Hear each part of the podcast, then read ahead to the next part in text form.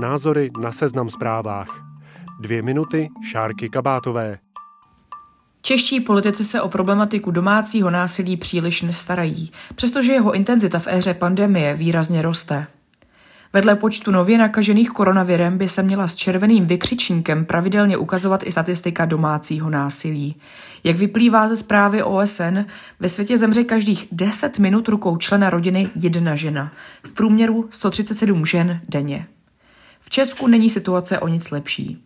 Dosud se z útoky ze strany blízké osoby potkala každá třetí žena. Otázkou však zůstává, jak moc už tak nepříznivé číslo proměnil fakt, že pandemie do izolovaných rodin přinesla zhoršení partnerských vztahů. Patrně hodně.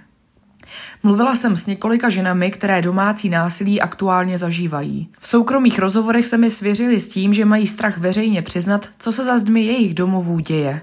Bojí se stigmatu, chybí jim kuráž. V tom tkví zapeklitost problému. Možná jste zaregistrovali, že se tématu domácího násilí věnují světoví politici.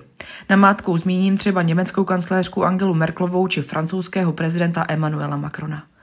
A možná jste také zaznamenali, že v Česku na problém výrazně poukázal nábytkářský řetězec IKEA. Nikoli premiér nebo prezident země, ale obchod s nábytkem se vší vážností a respektem zdůraznil, že je potřeba problém přijmout jako společenské téma vysoké priority. Smutné je uvědomění, že česká politika ve vyostřené době nenašla odvahu nabídnout obětem mimořádnou pomoc. Dost možná by na začátek stačilo třeba jen prolomit nebezpečnou hradbu mlčení, která napomáhá tyranům dál konat trestnou činnost bez toho, aniž by oběti odvážně promlouvaly.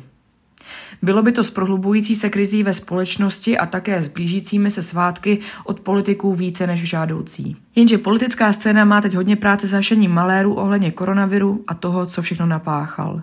Vyčerpává i také zahlazování maléru s kelímky kávy v sáčcích či s rozpočtem. Zachraňovat týrané v domácím prostředí i přes zhoršující se tendenci zkrátka není priorita. Populistům se rok před volbami patrně více než vyzdvihovat temné téma vyplácí na oko slibovat vložky a tampony pro chudé nebo chlácholit voliče nižšími daněmi. Ano, bude líp, jen pro některé.